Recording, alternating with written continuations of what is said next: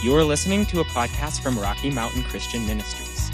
For more information about our church, please visit us at rmcmchurch.org.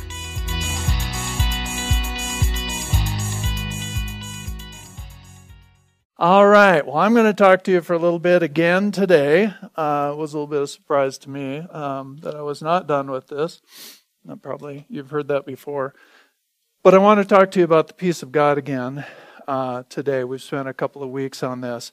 And, um, you know, we, at this, actually, I've got like five places to start going on in my head right now this it was interesting because you know those of you who've been here the last couple of weeks we've been talking about this a peace that passes understanding peace that doesn't make any sense to our heads and that that part of what god has provided for us in christ is this sense of peace and it's it's not just based in fact it, it isn't at all based on all of our circumstances being good because they almost never are number one uh, but but what he has given us is it's described as Number one, it is a peace, a condition of peace between God and man.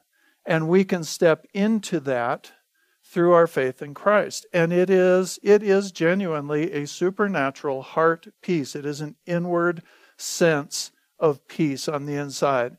And and so we can go through all kinds of things and still have this peace in our heart. And our we've we've looked at scriptures last week we looked at Colossians chapter 3 verse 15. Our head can be thinking all kinds of things and yet we'll have this settled peace in our heart and it really acts to guide us and direct us. So this week I happened to talk to um, a, a, guy that I know, uh, uh, another minister that I've known for many, many years. And he was talking about he was ministering to uh, just I don't know I think just last week ministering to a, a group to the staff at International Scripture Ministries, and uh, and he was telling me he was all excited and he was he was telling me what he was ministering. It was all the same scriptures that God had put on his heart about the gospel of peace, about the fact that we have peace with God. We read some of these verses last week. You know, we sing about this continuously this time of year, but this is something that's available to us all the time. Let me just remind you of a couple of them. Luke chapter 2, verse 14. The, the angels said, Glory to God in the highest, and on earth peace, goodwill toward man. And we brought out the fact that it doesn't say, I want you to really understand me this morning, it doesn't say peace or goodwill between men, okay? it says goodwill toward men. It is goodwill. What it's talking about there is God's goodwill, his, his pleasant thoughts and desires and purposes toward people. It is this is this is what he established was goodwill from God toward us because Jesus paid for all of the sin. And we can live in this place, in this environment of peace with God, which produces something on the inside of us. And then certainly that enables us to live in peace with other people. But so much of the time these days, there's just this cultural thing going on where when, when people think about Christians and who we're supposed to be, um, we are we are supposed to, I'm trying to think of the best way to say this and not be misunderstood. We're supposed to be just peaceful, passive, have no opinion, don't really stand on or for anything because it might upset somebody. You know, we're supposed to, no matter what, no matter what goes on, we are supposed to just always be at peace with everyone. Paul says, and we'll probably look at this later, we'll see how far we get today. Paul says live at peace with all men as far as it depends on you. As far as it depends on you. And we're going to we're to talk about this. But I want to show you this today. So we've spent a couple of weeks talking about fa- the fact that uh, for example again in Isaiah 54 it says God speaking says for this is like the waters of Noah to me as I have sworn that the waters of Noah, which were waters of judgment, right, would no longer cover the earth, so have I sworn that I would not be angry with you, nor rebuke you, for the mountains shall depart and the hills be removed, but my kindness shall not depart from you, nor shall my covenant of peace be removed. Uh, we, uh, I think, just heard Isaiah 9 6 For unto us a child is born, To us a son is given. The government will be upon his shoulders. He will be called Wonderful Counselor, Mighty God, Everlasting Father, and Prince of Peace. So, the idea here and what we've been talking about, and you know, just stress it one more time, is that when the Bible talks about peace that passes all understanding, it begins with the knowledge that there is now. This is something God did, not something we can change. From God's point of view, there is a state of peace between God and man. There is not a condition of wrath in God's heart. There is not a condition of anger. There is not a condition of judgment. That was poured out on Jesus. However, that exists and it's available to everyone, but we step into it by making Jesus Christ the Lord of our lives, accepting what he did at the cross for ourselves personally, then we enter into this place of peace with God. And what the the situation is, and let me, um, it might be better if I just read some of this from my notes. The situation is that the very fact that God made, He made peace with man, and He made one way for us to enter that peace, and that's through Jesus Christ. He made one way. The very fact that He made one way sometimes causes division between people. And and the scripture tells us this. Let's look at a let's look at a couple of verses. Uh, let's start on on this side again. I, in fact, I'm going to show you a couple verses, and we'll come back here and start picking some of this apart. This is what Jesus said: "Peace I leave with you; my perfect peace I give to you. Not as the world gives, do I give to you. Do not let your heart be troubled, nor let it be afraid. Let my perfect peace calm you in every circumstance and give you courage and strength for every challenge. All right, so that's mainly what we have been talking about how to receive that peace, how to hang on to that peace, how to, how to distribute that peace to other people for the last couple of weeks. Uh, look at this verse. Oops. Oh, they changed the way this works. Thank you. Oh, looks good to you guys. Mess me up. Here we go. Uh, look at this verse, Matthew 10 34. Jesus speaking. Do not think that I have come to bring peace on the earth. I have not come to bring peace, but a sword of division between belief and unbelief. This is one of those places where people that, if they don't really study the Bible, uh, particularly if they don't know the Lord and don't know His heart, don't have the Holy Spirit, they'll look at this and go, "Well, see, the Bible just contradicts himself, itself." The Bible's not contradicting itself, but Jesus is saying, "My primary purpose was not to establish peace between people on the earth. In fact, what I am doing I came to, he says, I came to bring a sword. A sword is something that divides between one thing and another. And I want you, I want you to think about this with me. I don't know if I'm saying it clearly enough. The very fact that God established peace between himself and mankind, he did it. Okay? It's irrevocable. It's a covenant. From God's end, it ain't going to change. And then the fact that he made one entrance into that peace. And that is by receiving Jesus Christ as your Lord and Savior. He made one entrance into that peace. The very fact that he did it the way he did it also, at the same time, created a dividing line between belief and unbelief. And sometimes there is contention, sometimes there is division over that dividing line. Right after this, in, in Matthew chapter 10, right after this, Jesus, in fact, since, since we're being so happy this morning, let's read these happy verses. Uh, Matthew chapter 10. He came down earlier and he talked about the fact that we're responsible for what he shows us. We're responsible for the revelation he gives us. He says, uh, in I think it's in verse 27, he says, The things that he says, What I say to you in the dark or privately, all right, in other words, the revelation he brings us, tell in the light publicly. What you hear whispered in your ear, proclaim from the housetops to many people. So he's saying there, hang on to the things that I say to you. Take those things to heart and live them out and proclaim them. Don't hide them away. I speak to you in private. You live that out in public. You speak that out in public. You live out of what I speak to you in private. All right. And he goes on down. He's telling them here, he says, he's talking to them about don't be afraid of people, you know, who can, the worst they can do is kill your body. All right. Your relationship with God is eternal.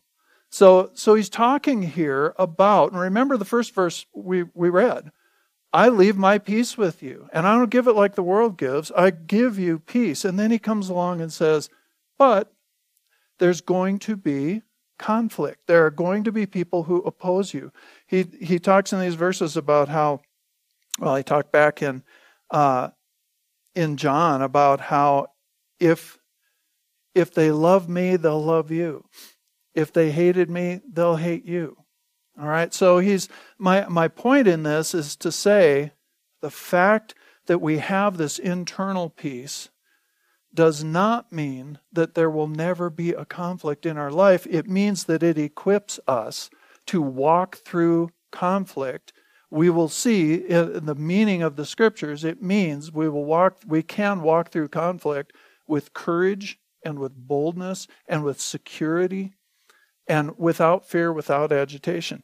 So he goes on here after verse 34. And, and again, this is just to make our day. These are refrigerator scriptures here. Uh, he says in verse 34 Do not think that I have come to bring peace on earth. I have not come to bring peace, but a sword of division between belief and unbelief.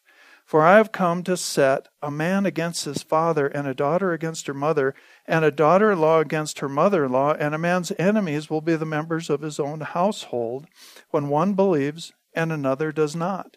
He who loves father or mother more than me is not worthy of me, and he who loves son or daughter more than me is not worthy of me, and he who does not take his cross and follow me is not worthy of me. So again, lightweight scriptures for this morning, but my my point is we have we're we're living in a culture and a lot of the church will not discuss things like this at this point. A lot of the church it's just about make everybody happy and get along and if that means we compromise you know some of you are going to be in family situations during the holidays where there, there may be people there that absolutely despise you. We've been through this because you walk with Jesus Christ. And I am not saying this morning that God's will and purpose and best is not for His love to be in the middle of every one of those situations. And for everyone on earth, think about when, when Jesus returns and when, when, uh, when heaven is fully on earth. When there's a new earth and a new heaven, there isn't going to be strife, there isn't going to be anger. That is God's will and God's best. But I'm saying that right now, Jesus says that our allegiance to Him has to be first and has to be greater than our allegiance to anybody else. And that can be really hard to do when, number one, if you feel insecure about who you are, then it's hard to be able to just love somebody who isn't loving you back. But God's power and God's peace and God's grace and God's life can enable you to do that. And secondly, it can be a tough, it's, it's, it's so easy for people to compromise what they believe about Jesus in order to make peace in the family or to in order to make peace at work or in order to make peace and Jesus is clearly saying right here I didn't come when it says, I didn't come to bring peace on earth, that word bring actually means to force. It means to throw down upon. It means I didn't come to force peace between people. In fact, my very coming creates a sort of division. This is, and, and again, I realize I'm, you know, I, I'm saying these things over and over, but I think I need to. I definitely don't want to be misunderstood. This does not mean that this doesn't give us permission to be mean. It doesn't give us permission to be ugly. It doesn't give us permission to be in people's face. We have responsibilities in all of this. We have responsibilities to live at peace with all men as far as we can, but also remember that some of it relies on them. As far as relationships, horizontal relationships, some of it relies on them. Some of it, you're not going to be liked by every person. And if the reason that you're not being liked by somebody is because they're in opposition to your faith, then pray for them. Then pray that their eyes be opened. Don't be ugly. Don't argue. Don't do any of that, but don't compromise who you are and what you do and how you live. You know, I mean, those are just strong verses. And I mean, he mentions the most intimate relationships here, you know, between parents and children, you know, uh, mother in law and daughter in law. How come son in laws weren't in there? That's kind of, you probably need to think about that. so, yeah, that's right. You guys, you guys are cool. Uh, here, let's, let's go back, see if I can do this. Well, this time you worked and didn't give me any trouble. Uh, let's go back here to John 14. Let's look at let's look at this end of this again. Um, so Jesus says here, "Peace I leave with you; my perfect peace I give to you." The, the people he's talking to had seen him. Remember when he calmed the storm? Remember when he was asleep in the back of the boat during the storm and all of them were terrified? That was a real situation. They all thought they were going to drown. You know, sometimes we read these stories and it's like so, you know, it's it's like something we're watching on TV that we know is make believe or something. No, these were real people. And this was a real situation and they were really terrified and Jesus was asleep in the back of the boat. That's the peace of God. And then he stood up and he spoke peace to the wind which was the invisible force behind what they could see coming against the boat, the waves and he spoke peace to that wind, be still, and released that peace and changed the situation. They experienced that. They knew that's his peace that he's talking about. They watched him stand on the edge of a cliff with a whole village there ready to throw him over because of what he had been preaching, and he just walked through the midst of them. He didn't have an escape route down the cliff. He didn't go around. He he walked right through the middle of them. That was the peace of God. It was there for confrontation. It was valid. It was powerful in confrontation. And it allowed him, he also didn't strike them all dead and then walk through them. You know, Jesus walked over the bodies. You know, it wasn't, that's not the story. He just, the peace of God protected him, it surrounded him, and it enabled him with his head up and with confidence to just walk through the enemies. He, he didn't, in that instance, he didn't rebuke them. He didn't. So these guys here in John 14, he's telling them, It's my peace that I give to you. And we've already talked about how that means to bequeath, it means to, to will it to someone. And he says, Not as the world gives. He doesn't give the way the world gives. Jesus only promises what he is both able and willing to give. And, and people, we hardly ever get stuck on able. We know God is able to release peace into my heart and my life. We know God is able to heal my body. We know God is able to, to fix whatever the situation is in our, in our life that we're facing. We know God's able. Where we start to lose confidence and where many people make up really bad doctrines is the willing part. It's, well, is it, is it His will? And yeah, I know He did it for somebody else, but is it His will to do it for me? Well, if the scripture says that He died on the cross for it, that He provided it for you, then it is His will. It would make absolutely no sense for him to send his son to the cross and die for something for you and then put that thing on your life. That makes no sense. God doesn't act that way. He is he promises what he is both able and willing to provide. And he tells them, I don't give like the world gives. The world gives and they take it back. The world gives and, you know, they don't mean it. Whatever. He he draws that dividing line. He says, I don't give that way. And then and then he tells them, he gives them this instruction, do not let your heart be troubled, nor let it be afraid. And you know, here again, this is one of these when we see the words do not let, that puts some responsibility on us if we are going through life, we believers, okay, we have a relationship with God, we have the Word, we have the Holy Spirit, we have people around us that love us and will pray for us. If we are going through life fearful and agitated and bouncing from one thing to another and, and never sure of ourselves, never sure of what's coming, if we are going through life like that, that's our fault. Okay? It's our fault he says, Do not let your heart be troubled. This, this word troubled means don't let it be disturbed. Don't let it be stirred up. It's just stirred up. The same term was used uh, uh, at, at the pool where the, uh, they would said that the, the angels would come and stir up the waters and the waters would bubble up and, and bubble over and all of that. You know, you can think of a hot tub with all the jets on. I mean, that's kind of the picture of this pool. Same word. Don't let your heart be in that condition, just foaming up and bubbling up. Do not let. He says, I've given you my peace. I've willed it to you. My peace. Remember what my peace is like? I'm giving it to you. So do not let your hearts be troubled. And neither let them be afraid. That term afraid means fearful, of course, timid or insecure. We don't have to go through our whole life in insecurity. And, and that's not something most of us choose. We all have insecurities. We all do. And, but it's not something we usually choose. It's something we developed somehow, somewhere along the way.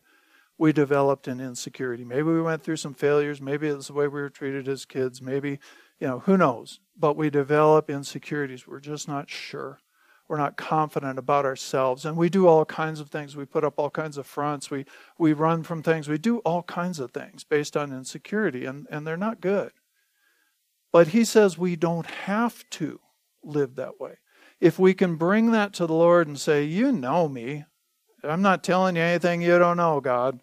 I have this insecurity. I have a really difficult time in these kinds of situations the Lord can send His grace. Again, He only promises what He's able and willing to give. And it's His grace.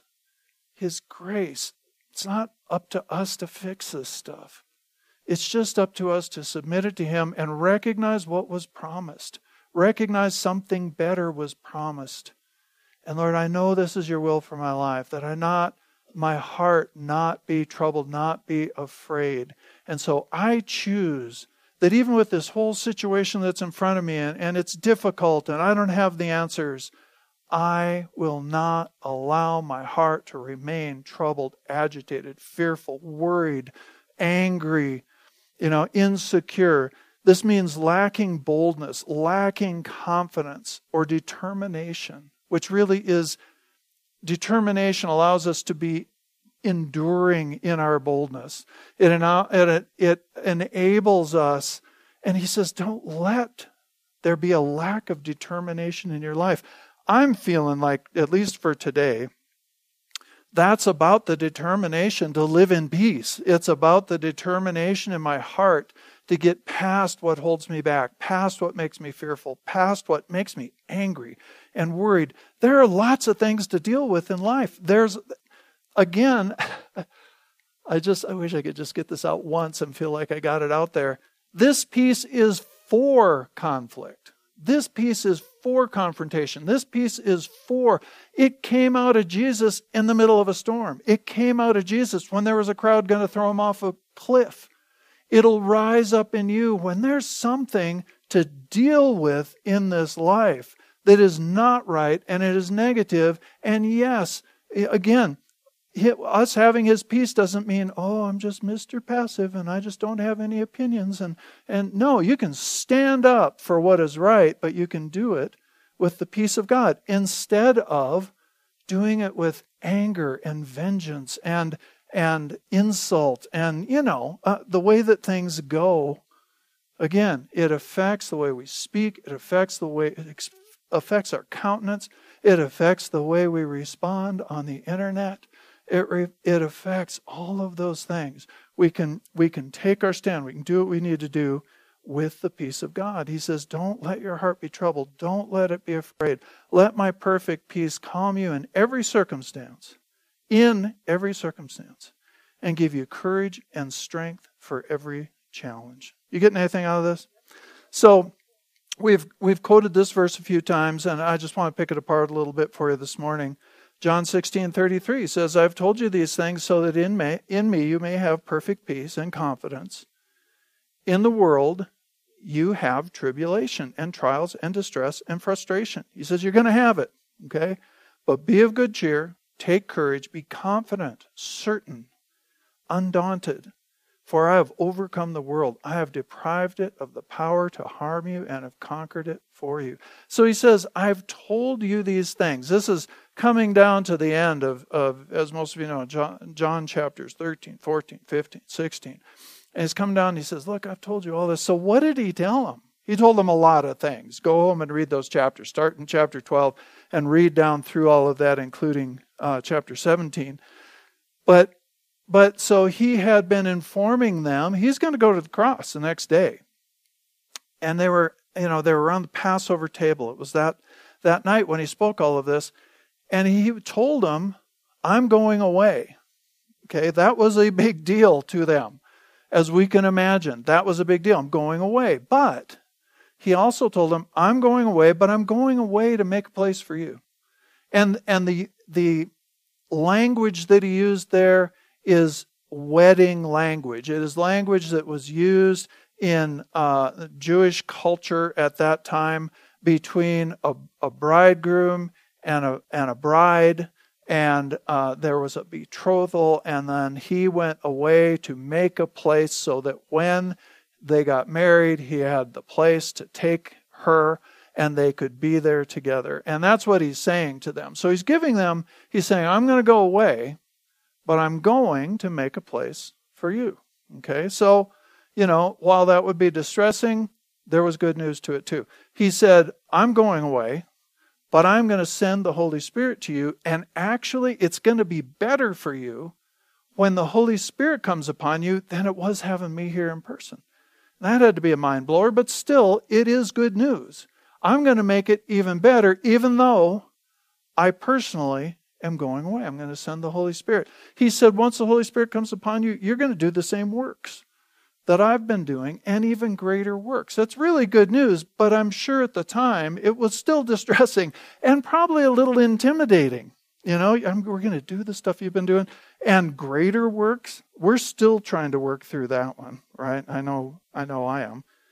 Um, he told them in those chapters, if my word lives in you and you live in my word, you'll be able to ask whatever you will and it'll be done for you because we'll have this incredible dynamic relationship, this vine and branches relationship. He told them all of these different things, but he also told, so there's all of this good that he's laying on them for, for that time. But in John 15, 18, he says, If the world hates you, you know that it hated me before it hated you. If you were of the world, the world would love its own. Yet because you're not of the world, but I chose you out of the world, Therefore, the world hates you. Remember the word that I said to you A servant is not greater than his master. If they persecuted me, they will also persecute you. If, you, if they kept my word, they will keep yours also. So he made it really clear to them they were going to face opposition uh, in, in the world. So he laid out both sides of this very clearly. Let me just read this to you. If Christ's peace, let me back up. Jesus provides a peace that empowers believers to boldly carry out their assignment without fear, agitation, or worry in the face of opposition. Okay? Some of that opposition comes from people, some just comes from life, some comes, you know, just from the circumstances of life. It's not some individual or group that's specifically opposing you. Some of it, you know, honestly, some of it comes from within us, some of it comes from family. It, you know, it comes different ways, but we all face opposition. Some of it comes from the devil. The devil's always going to resist the gospel, you know. This is he's trying to describe to us the life that we're going to lead and with a provision that he's made for it. But if his peace, his giving us peace, meant that there would no longer be any conflict, okay? Or if we were to view a lack of conflict, everybody getting along, everybody loves me. If we were to view that as the only genuine evidence of God's presence in something, Get what I mean? If if we were to say, well, unless there's perfect peace between everybody and everybody's happy and everybody, you know, just loves each other and nobody has a disagreement, if that was to be the perfect manifestation of God's presence and God's blessing, we wouldn't have needed the kind of peace that he's talking about. We wouldn't need have needed a peace that gives us boldness and confidence and empowers us to go out and live and distribute the gospel and the life of God. We wouldn't have needed it because everybody would just love each other. That's not real life on planet Earth.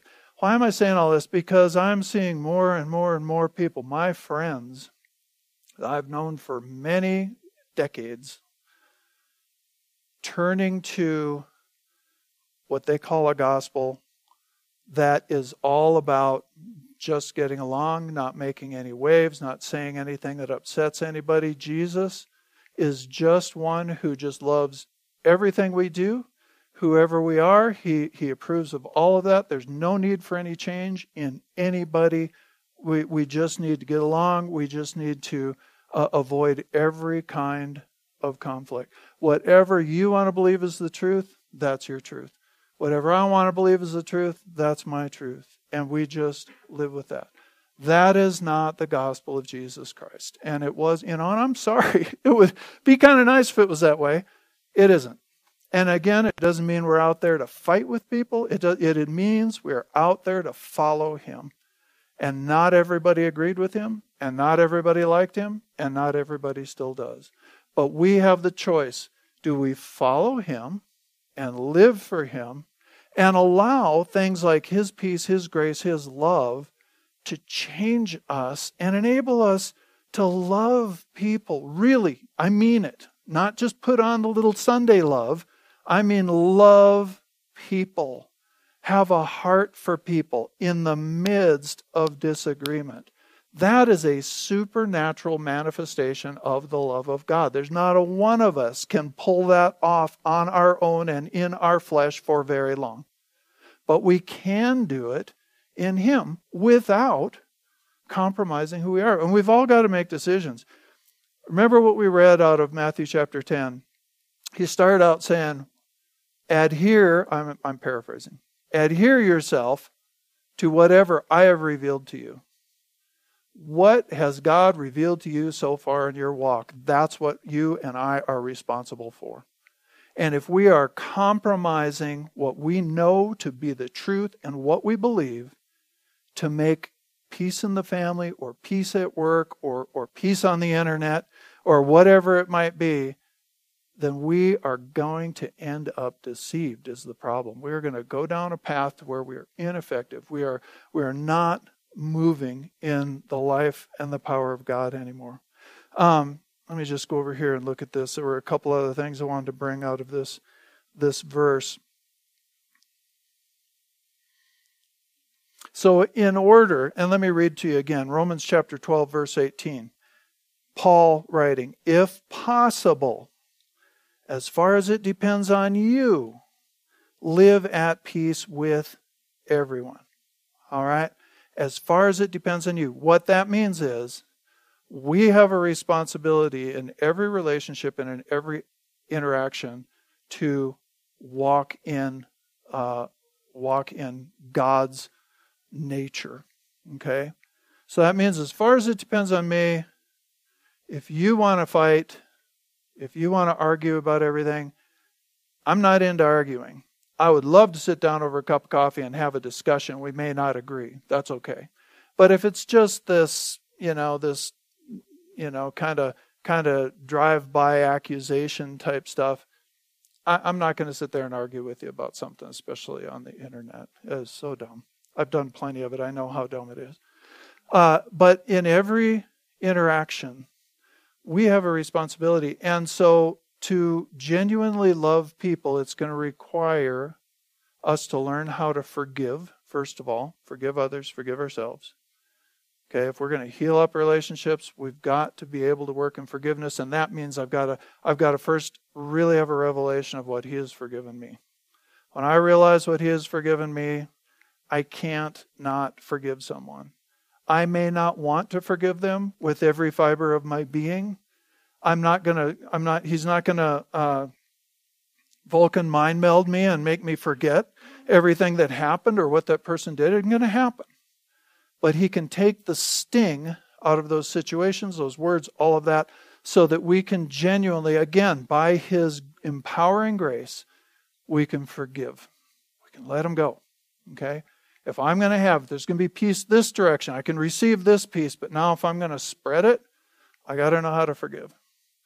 I've got to know, I'll say it this direction, I've got to know how to love people with unconditional love.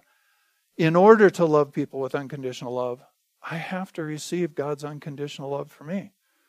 You know, it, it, it says, love Him. We love Him because He first loved us. And the instruction is love God first and love your neighbor as yourself. Okay? I've got to do what we just read in Philippians. I've got to start thinking of others' interests as actually more important, not even on equal level. I've got to think of other people before I act. I've got to think of other people before I speak. Remember when we were talking about ceasing uh, from strife and ceasing from fretting a couple of weeks ago? That word meant to, to stop speaking. I can't tell you how many times, if I can just make myself shut up and usually, shut up is this these days shut up and pray, and pray for that person, knowing how much God loves him, what He did for him. If I can pray, He will change my heart to where it's miraculous. I can be really mad at somebody and think what they did was just terrible, and yet I can have an overriding love for that person that makes all that other stuff irrelevant. It's the grace of God. It's an amazing thing. We've got to know how to forgive. We've got to know how to love. We've got to begin to set other people, we've got to just develop the habit of thinking of other people's interests before we do things or say things. It's that is, you know, that whole chapter in Philippians chapter 2, it's talking about take the attitude of Christ. We've got to learn how to let go of offense. It, it is our responsibility, if possible, as far as it depends on you. Okay, what depends on me? It's, it's I, I understand I can't force this to happen, but it's my responsibility to reject strife, offense, and bitterness, to not let it into my heart, not let it rule on the inside of me. It is my responsibility to refrain from accusation and from gossip which is just a vehicle for spreading strife. It is my responsibility when I'm offended, when I'm dealing with an offense, not to go and gather all my friends and try and drag them into my offense with me. That's my responsibility.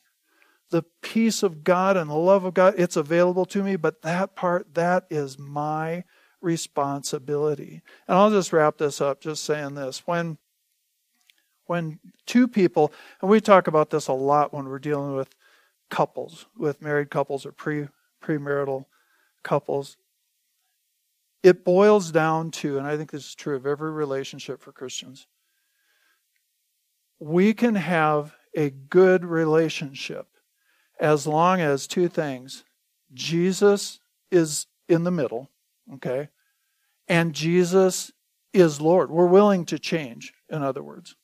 If He's Lord, then if you and I disagree, but we know Jesus is Lord, then number one, we are well aware Jesus loves that person just as much as he loves me. And there's every bit as much of a, a potential for me to be the one who's not wrong. Probably we're both wrong.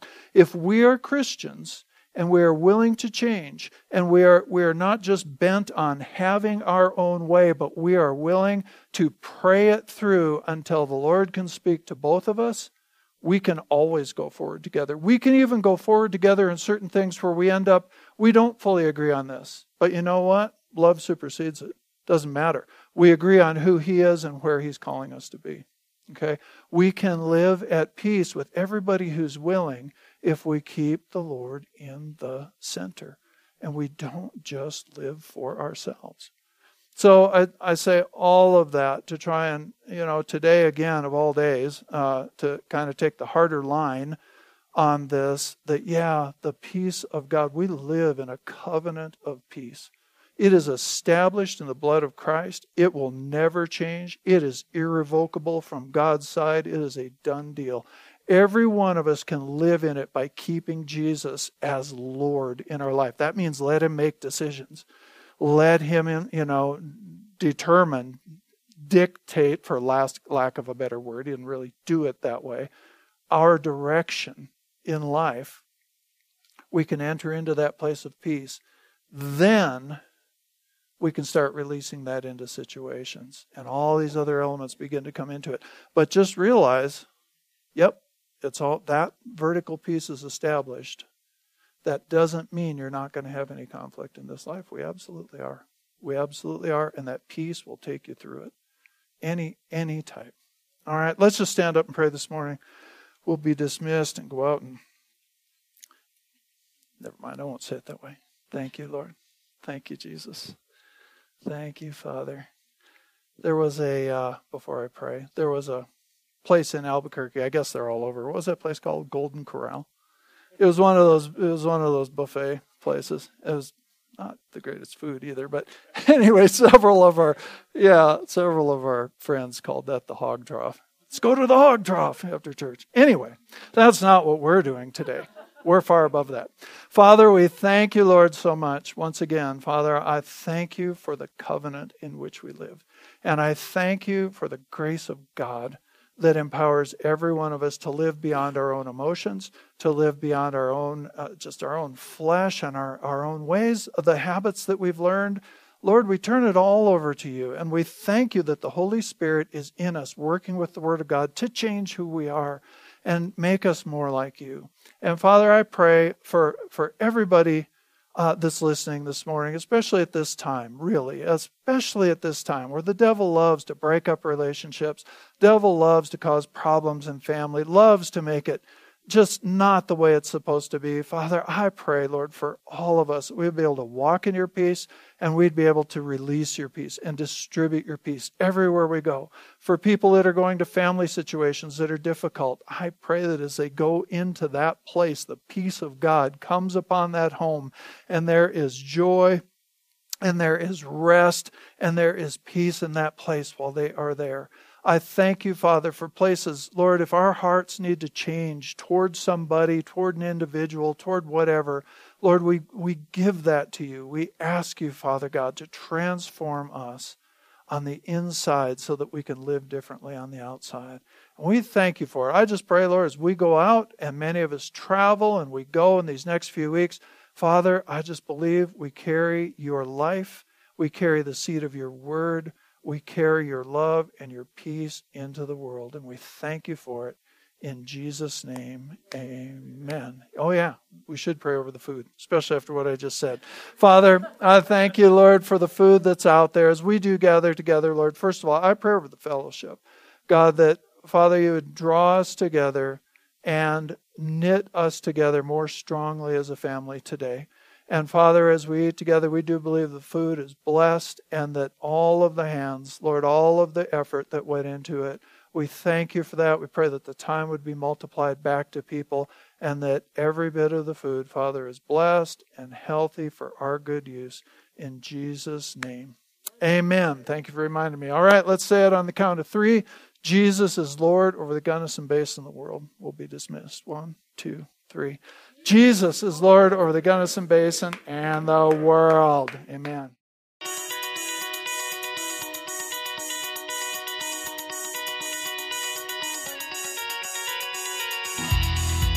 Thank you for listening to this message from Rocky Mountain Christian Ministries in Gunnison, Colorado.